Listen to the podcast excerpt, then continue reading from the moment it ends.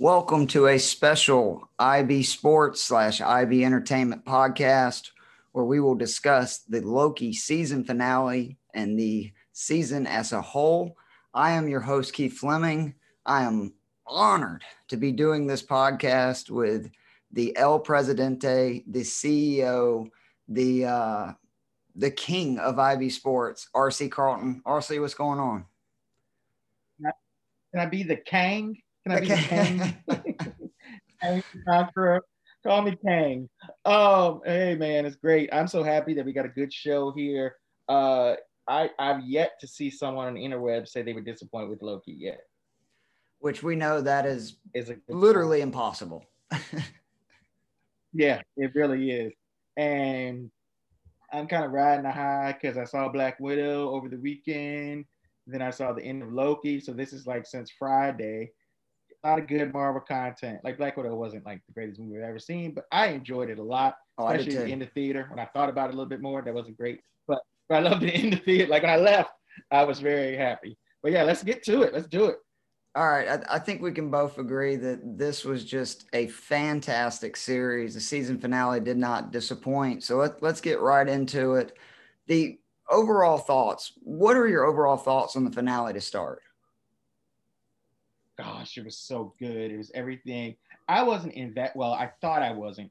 I w- I didn't think I was invested in whether it be Kang or as Kelly Rose, my my uh, my crush, informed me of just a few seconds ago. She said people should have took bets considering how wrong you were. It's like, oh, oh ouch! I didn't know you were reading it that closely. But uh, I guess Miss Callie, I was incorrect because it didn't seem like Marvel was going for that kind of thing.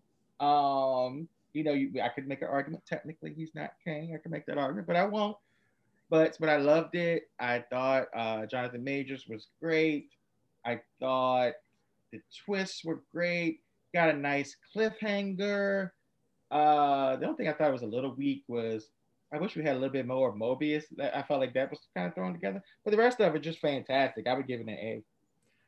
I loved it, but I think most importantly, this was needed for Marvel, which I don't know if there's been a point in their unbelievable run since Iron Man where their fandom kind of, and it felt like their creators had got kind of complacent to where they were making good stuff. I'm not saying that any of the shows that have came out have been bad, but they just, they didn't get that excitement that I felt like when I watched this episode and when it ended, just thinking about like, this is opening up a whole new world to where you know when, when we first found out that you know there's other you know planets other you know realms all these things that felt so big. And now we're dealing with all these you know multiple dimensions. They can literally go anywhere. Uh, you can have multiple superheroes multiple villains. I mean you can almost guarantee right that some variants of superheroes are going to die and come in to connect with each other in this next phase, I would think, with this. And from what I've read with Kang, what's so exciting is he's going to make Thanos seem like he was not that big of a bad. And Jonathan Majors, as you mentioned, was just that was a really powerful performance. And that was one that could go horribly wrong because it was, you know, just introduced at the very end. He was the big bad. That's always sometimes a dangerous move to not have any kind of we didn't we didn't have any information on him. Yeah. And he was just he was just so calm and just didn't have a war in world. I mean, you just look at he had literally an AI cartoon defending him, and that was it. That was his protection. He was just toying with both of them in the beginning, and then even after it came to a point where you know he truly could die, it felt very Obi-Wan Kenobi-ish, right? You know, strike me down and I will become much more powerful than, than, than you can even know. And I, I just, I loved everything about this finale. I also want to talk about the season a little bit and just the overall thoughts. I'm so glad that Marvel did a true character development show where there really feels like that multiple characters had a true arc and it was not just a lot of CGI, which at, at times that's a little bit what WandaVision felt like after they kind of got out of the decades thing.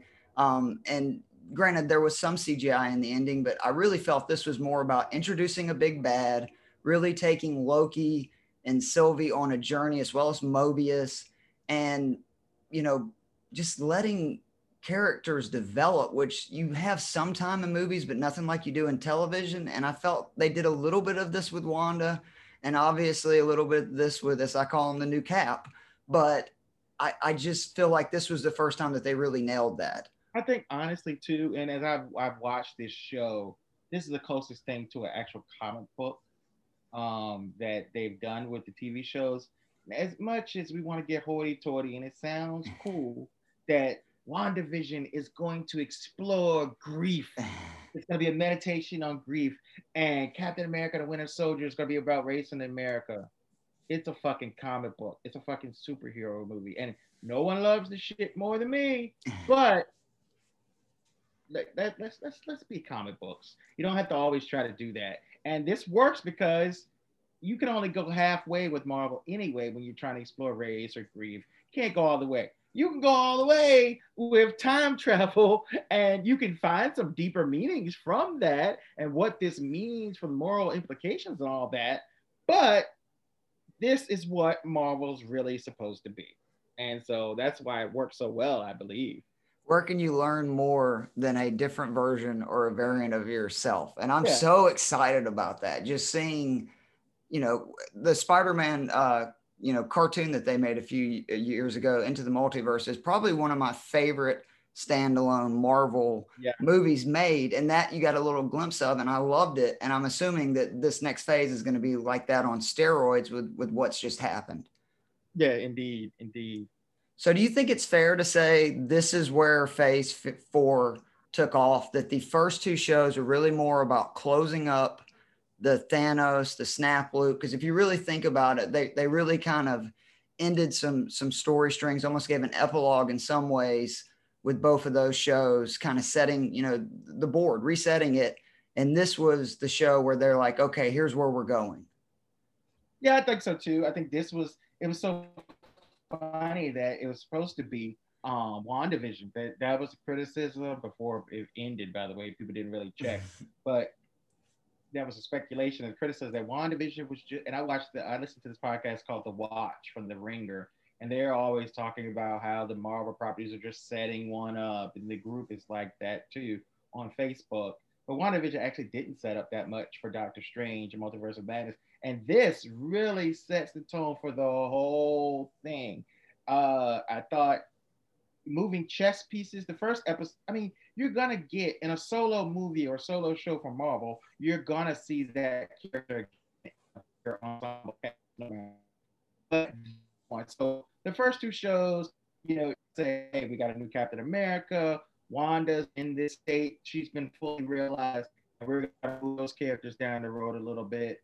But it, but with this one, it's setting up everything it hopefully, I hope they don't back off of it. I mean, we should see Kang the Conqueror in multiple movies, in multiple forms, and it just makes him badass for what he can do and what they can do.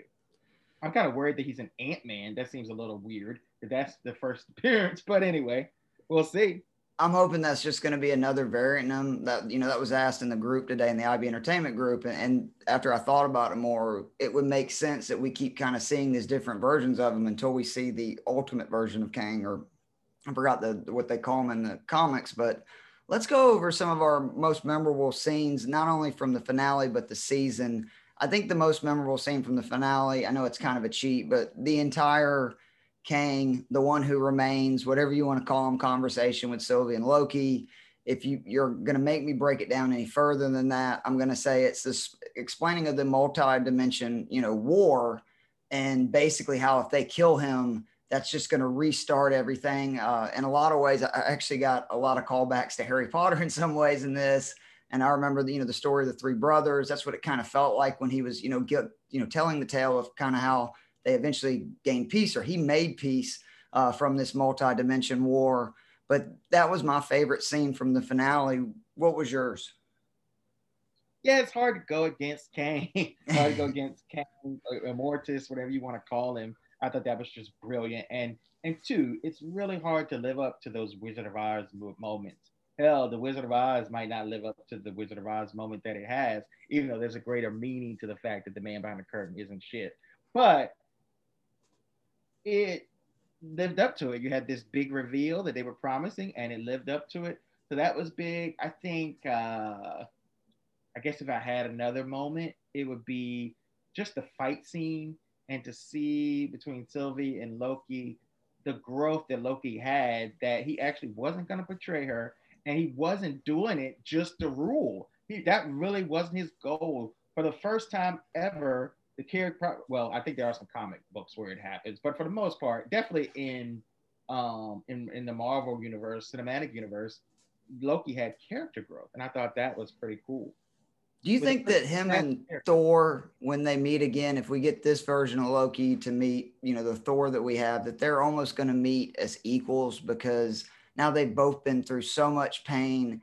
They both have grown through it and, and kind of came to this understanding where I think they would understand each other because I, I think they both admitted they love each other. They just, you know, don't always trust each other and know that they're going to do the right thing to one another.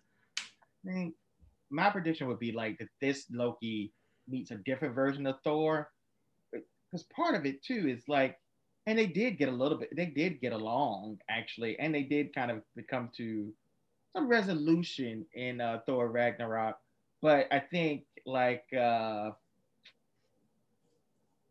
trying to think of an analogy, but there, there's some that there's some couples. Okay, so in a drama series, there's some couples that when they're together, it's not as, as good as when they're having conflict with, with one another. And so, in that analogy, I think Thor and Loki always need that conflict to make it work. And, and Thor Ragnarok gave you a little bit of both. But it's funny that Thor, about the growth that I talked about earlier, Thor Ragnarok made fun of the fact that Loki never grows and he's so predictable. And so I thought that was really cool that this one is showing growth. But I think that I think we're gonna get something really different with Thor eventually when he sees Loki. And he's not slated to be Loki's slated, according to the Hollywood Reporter, Loki's slated to be in uh, Doctor Strange Multiverse of Madness. But from what I've read, I, Loki is not slated to be in Thor uh, Love and Thunder. So it should be interesting. And I mean, I guess maybe he'll be with the TVA then. You know, is, is that a possibility where he takes, you know, him and Mobius try to sort of rein that back in because they know what could be coming. And, you know, obviously, I think we'll get into it a little bit later, but that could be what's leading to, you know, season two. Maybe. My mind, there's so many possibilities. I have no idea. so, so, let's go for a, your most memorable scene, not from the finale. For me, I just love the Loki time loop with Sif and his conversation that followed with Mobius because Loki made such a transformation in this you know series. It's it's really amazing to just show the performance by Tom Hiddleston, the writing, everything that this guy literally tried to take over the world, you know, like five minutes before the series started. Now, granted, we had the cheat of we knew that eventually he would turn good and he would eventually die to Thanos trying to save Asgard and, you know, his brother. But with the Loki that was here, it was just such a transformation. And I felt like that time loop was the moment with the combination of obviously his feelings for Sylvie that really drove that home. And that was a scene, in my opinion, that if it wasn't done so well, it could have been a weak moment from this season. But instead, I felt like it was really a strong and it explained so much just about, you know, who Loki is, what drives him, and the fact that you know, at the end of the day, he just wants to be loved. This is a kid that, you know, remember was stolen from his family. I mean, let's let's be honest. He was taken by Odin, you know, raised under a lie. And so of course he's going to have some trust issues and he's going to have, you know, kind of this defense mechanism that at times can go really bad, but it was really cool to see in that moment just him break down and admit his true self. And I think that you saw the character really change from that moment on. Do you have another memorable scene from the series that, that you yeah, really? The, the moment I realized, okay, we're just geeking out is when the after credit scene, I can't remember, I guess it's two episodes ago, the after credit scene was. Then last episode, they, they got into it. Just the, the council of Loki's and all the Loki's, man, that, that whole thing.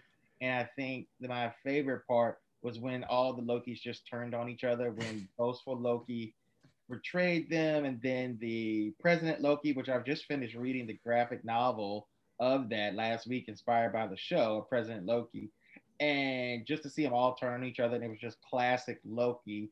You know, not literally classic Loki, but uh, it, it, it was great. And that episode, it just this show really went for it.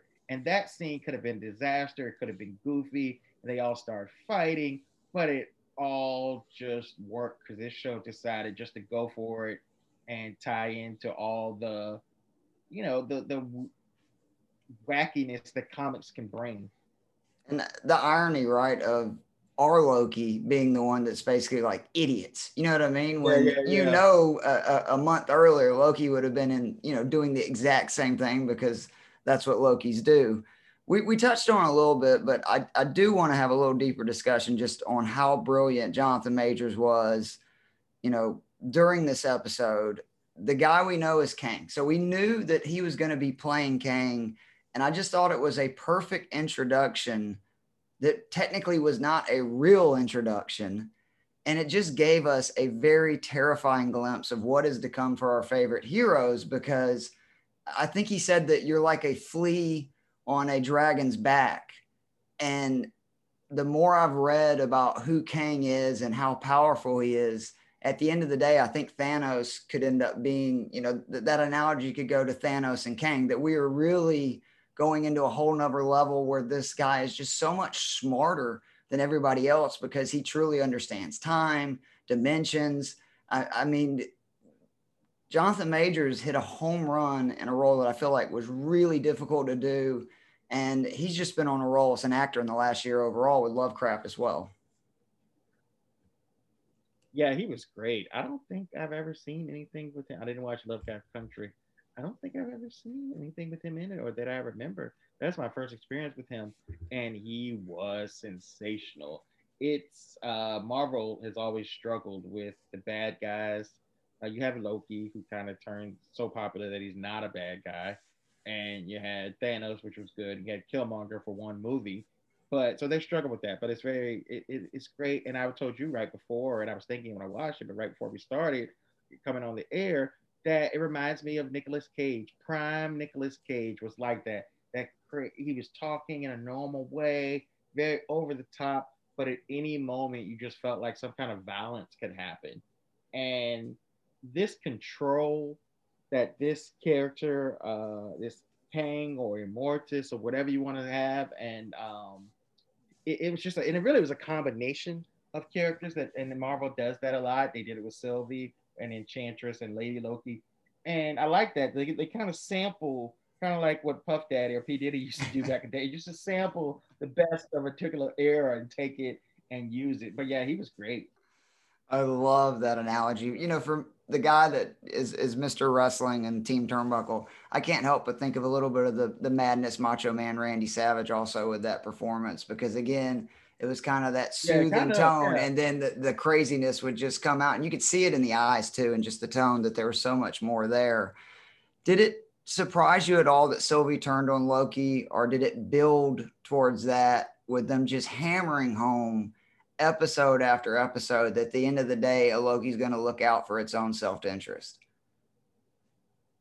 well I, I didn't see it i didn't see it as bad because i thought morally, and I and I, I have a have some podcast guys, and they get one guy's like a former Christian, so he gets really worked up about ball move. Shout out to ball move. I'll give ball move credit. They're great. They're one of the reasons I even do this podcast is seeing that they could start their own kind of podcast network with entertainment. So shout out to Ball Move. You can watch them. You can listen to them. I don't care. I give them a shout out. But they get kind of worked up because you know he had some bad religious experiences. But there is something morally he's taking away free will.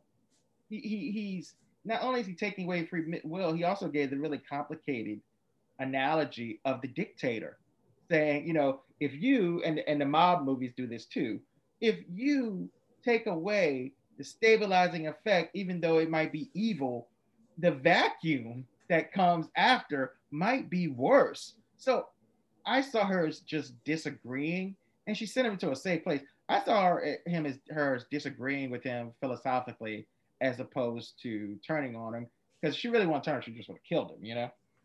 Did you notice in the kiss that it was totally one sided? I, I rewatched the episode about an hour ago. all the passion was from Loki. If you look, Sylvie doesn't even put her arms around Loki. And not saying that she doesn't care about him, but I think in this situation, Loki is definitely the one who is in love with the other person, and Sylvie just, you know, in like with Loki. So it's not that surprising that she did this. Um, I do wonder I though. that I didn't notice that, but I mean, I would have to. I mean, I watched it twice, but I didn't notice that. But I would definitely agree with you that he's more into her than she's into him, or each other, or themselves, or whatever you want to call it. But and, and even the way he was like, I got to get back to her, and her her goal. But the thing too is her mission is paramount, whereas he's like, oh, there are other things in life. But her mission is a better mission than what his life mission was. It was. You know, that is something maybe you want to put over love. Someone manipulating all of time, as opposed to someone wanting to manipulate the well, and she hasn't seen the, uh, you know, the bigger world. She hasn't seen the ending of her story. Loki's seen all that, so it also makes so much more sense for Loki to kind of have this more. I care more about the individuals and maybe thinking about what this guy is saying. Maybe he is telling the truth that you know there is a bigger bad that could come by you know taking him out. I just though was so impressed with Hiddleston's acting after she, you know, betrays him, whatever you want to call him, sends him to the door back to the TVA, Mobius doesn't even recognize him. He is so terrified of what they may have just unleashed. And I believe there was a line in it that talks about it takes a God to understand a God. And I mean, that's that's kind of what we got right there is Loki, and he's been setting this up, you know, throughout asking if this is the true, you know, powerful being or deity in this world and I think he's a little worried, or I shouldn't even say a little, he is very worried that they have unleashed this villain, uh, you know, to the world by making their sort of short sighted decision. The next part that I want to talk about is the MVP of the season. The I, I don't know if there's ever been a more difficult selection for an MVP um, in any of these shows because you could easily go with Mobius. You can easily go with, uh, you know, Miss Minutes if you want to. She was fantastic in it. Alligator Loki was definitely the most lovable character that I just, when I first heard there was going to be an alligator Loki, I thought, okay, that's kind of ridiculous. And then I thought it was just the coolest thing ever. They continue to hit home runs with these animals or creatures. Um, but I just, maybe it's recency bias, but I, I, think at the end of the day, it was the guy with maybe arguably the least screen time, and it was Kang, you know, the one who survived. He was just such an impact, and it just felt like similar to when at the end of, uh, I think it was the Avengers movie, right, where Thanos finally goes and gets the gauntlets, like, fine, I'll do it myself. Yeah, and yeah. there was just that moment. It was like, oh shit, the big bad is finally here.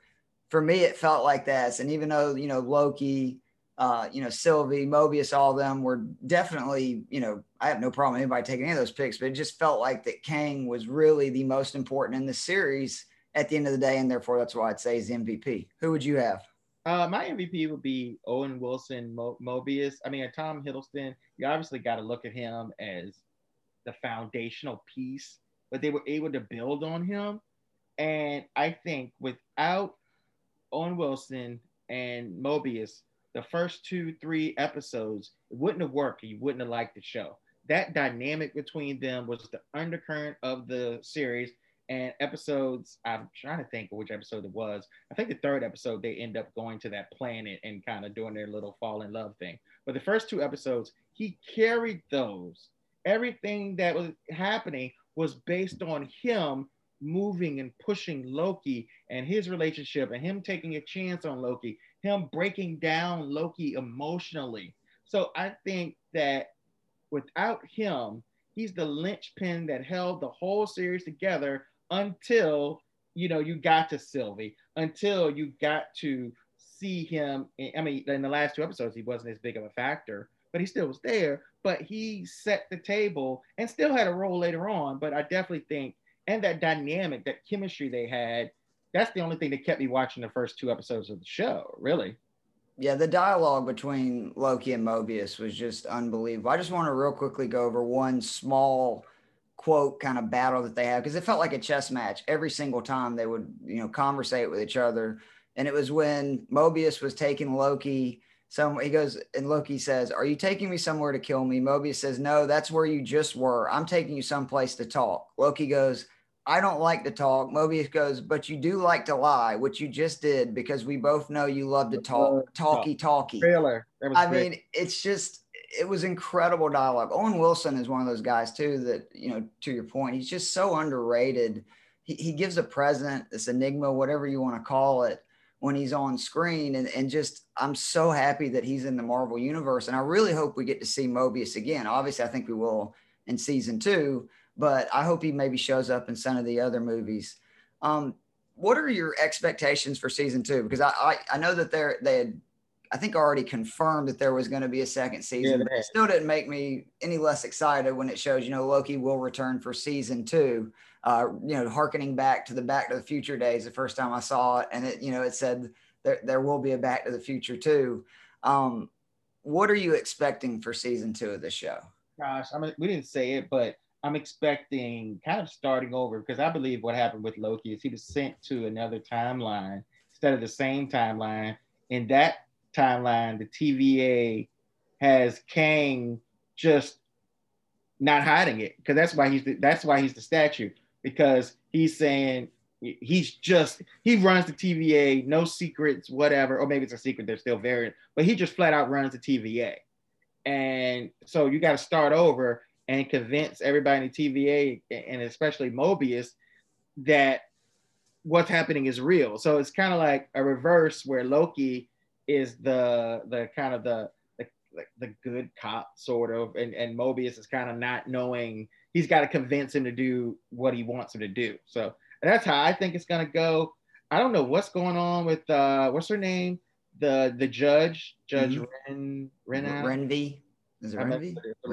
But yeah, with her, uh, I I wasn't sure about that scene, but it went back. I guess the uh the Minute Woman, the Minute Man, is trying to show the other Minute Men that, you know, this is where she started at, and she's a variant.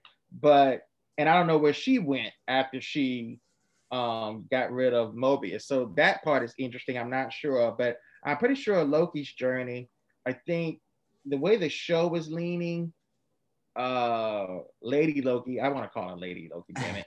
Um, Lady Loki. She's gonna regret her decision because she because of the chaos. Even though I don't know morally that was the wrong decision that she made, it's more chaotic. But yeah, like. Did you think she kind of looked like she realized it right after it happened? Because I, I just think that she's too smart, and she's had think about how long it took just to get to this guy, just to find out who was behind all this, and then you know he basically taunted her that you kill me, I'm only you're only going to make me stronger and then she kills him so easily. I felt like she almost knew immediately, like, uh oh, I may have made a mistake here. I didn't catch that just because you're doing a good job of seeing it. I had to watch it maybe a third time for it, but I was kind of doing it while I was working too. Um, she's so one. She's not a one-dimensional character, but she's a single-minded character, and it's just like this is what I do. This she's like Daenerys Targaryen, right? Yeah. Like basically, since she's a child, she's been told, you know, from what she has seen, that it is, you know, she's got to fix the wrong in her life, sort of just like Danny was, and so I mean, you totally understand why she did everything, and uh, she was to me also just such a, a fascinating character, and I can't wait for that moment when her and Loki, you know, meet again. But I'm assuming that we're going to get Mobius Loki, the judge, Miss Minutes, her all in season two. And it's just kind of how much will we see them in other movies or other features in that time before then? Because again, we've got a lot of movies that are going to be talking about multiverse. I mean, we're heading right into Spider Man, which we know is multiverse. Obviously, Doctor Strange is multiverse. And I, I'm just extremely excited for phase four as a whole. Um, last question before we get out of here. What are like out of the movies coming up? Because we got several. I mean, Marvel just continues to give you so much, and we can include the TV shows. Is there any that you're just extremely excited about? Because I know we're excited for all of them. Uh, with these ones, I'm kind of taking it as they come because they're not like the first. Most of these aren't the first of anything. So I mean, Spider Man. I love Spider Man. I'm always geared up for Spider Man. Um, yes, I guess it. I guess it would be Spider Man movie. I guess. Um, I'm psyched for What If. I, that's that's um, that's me too. This is a sleeper show that is almost on nobody's radar unless you're kind of a hardcore comic book fan or something. It's Hawkeye. You got spoiler alert. Um, if you haven't seen Black Widow, but I'll I'll be light on it. Um, there's a, a post credit scene. Post credit too. Just wait to the very end. There's a post credit scene that has a relation to Hawkeye. So they're setting that up, but Hawkeye is one of the best. Uh, I think it's uh, God, is it Matt Fraction? I can't remember who did it, which is a dis- discredit to him. But I could share it in the link if anybody. I, I can give anybody a link to it though once I look at it. But it's one of the best comic book runs I ever have seen, and it's Hawkeye. And I didn't want to read Hawkeye. I never had any use for him. But if they pattern the show after uh, that comic book, it'll be gold. If they do anything else, because every other Hawkeye story ever done has been trash. But if they do it, if they follow the pa- if they follow the pattern and the themes and the emotions of the comic book, it will be fantastic. So that's my sleeper pick for the show. Yeah, I lost really all my stock in Hawkeye when, you know, he really was responsible for Wanda's brother, uh, Dimitrov, to get killed. I mean, how are you going to just stop running and, and, cover? I mean, it's just like, dude, you're out there. You always talk about you're fighting with a bow and arrow. You understand if you just sit there while all these, you know, guns are coming at you, of course you're going to die. He ended up killing somebody. But you mentioned what if. That's what I, I just – again, for somebody who has not read as many of the comics and just seeing the trailers and the stories and understanding what you know this means that you know what if T'Challa ends up being Star Lord? I mean, I, I, believe one of them that they teased was what if you know Iron Man is the one that uh, goes to the world that they're fighting in in Ragnarok. I, I mean, there's just so many stories. I think you're going to get 10 of them. The fact that they have all the, the actors coming to do the voiceover. I'm pretty sure it's the last we're going to hear of Chadwick Boseman uh, in the Marvel universe uh, as, as Black Panther, uh, when, or excuse me, not Black Panther, actually, Star Lord, uh, when T'Challa ends up being him. But I just I can't wait for that, um, and just to see what they can do because they haven't done a lot of cartoon other than the Spider-Man movie that we talked about earlier, which was one of my favorites. So I'm very excited to also see how it looks, not just what it is. They had permission, but that was a Sony film, so that was. Oh, that's right. Marvel. Um. So, anything you want to plug before we get out of here? I know it's all your Empire, but what part would you like to plug? What'd you say? I said I it's all your empire, but what what part know, would you like to so much. I won't even do it this show. I'm ready to see this time and watch the NBA finals. well, I'll real real quickly plug the IB Podcast Network. Um, it is available on uh, Spotify, Anchor, iTunes. Uh, you got a minute, fam podcast with RC and Alan is just it's it's incredible. I, I if you're a member of the group and you're not listening to it, uh, you're really missing out. And a lot of material today. Oh my god! like people need to realize that you know there's there's a lot more uh, life out of bad posts, bad takes, etc. Right now because there's a podcast literally where they cover it, and we know Alan and RC are as good as anybody at uh, sort of uh, roasting you, if you will, uh, when you have a bad take, but. Um, RC, I really enjoyed this. I, am just so excited that Marvel feels like it's back. Like it, it feels like with between I'm with you that between Black Widow and this, we had a movie.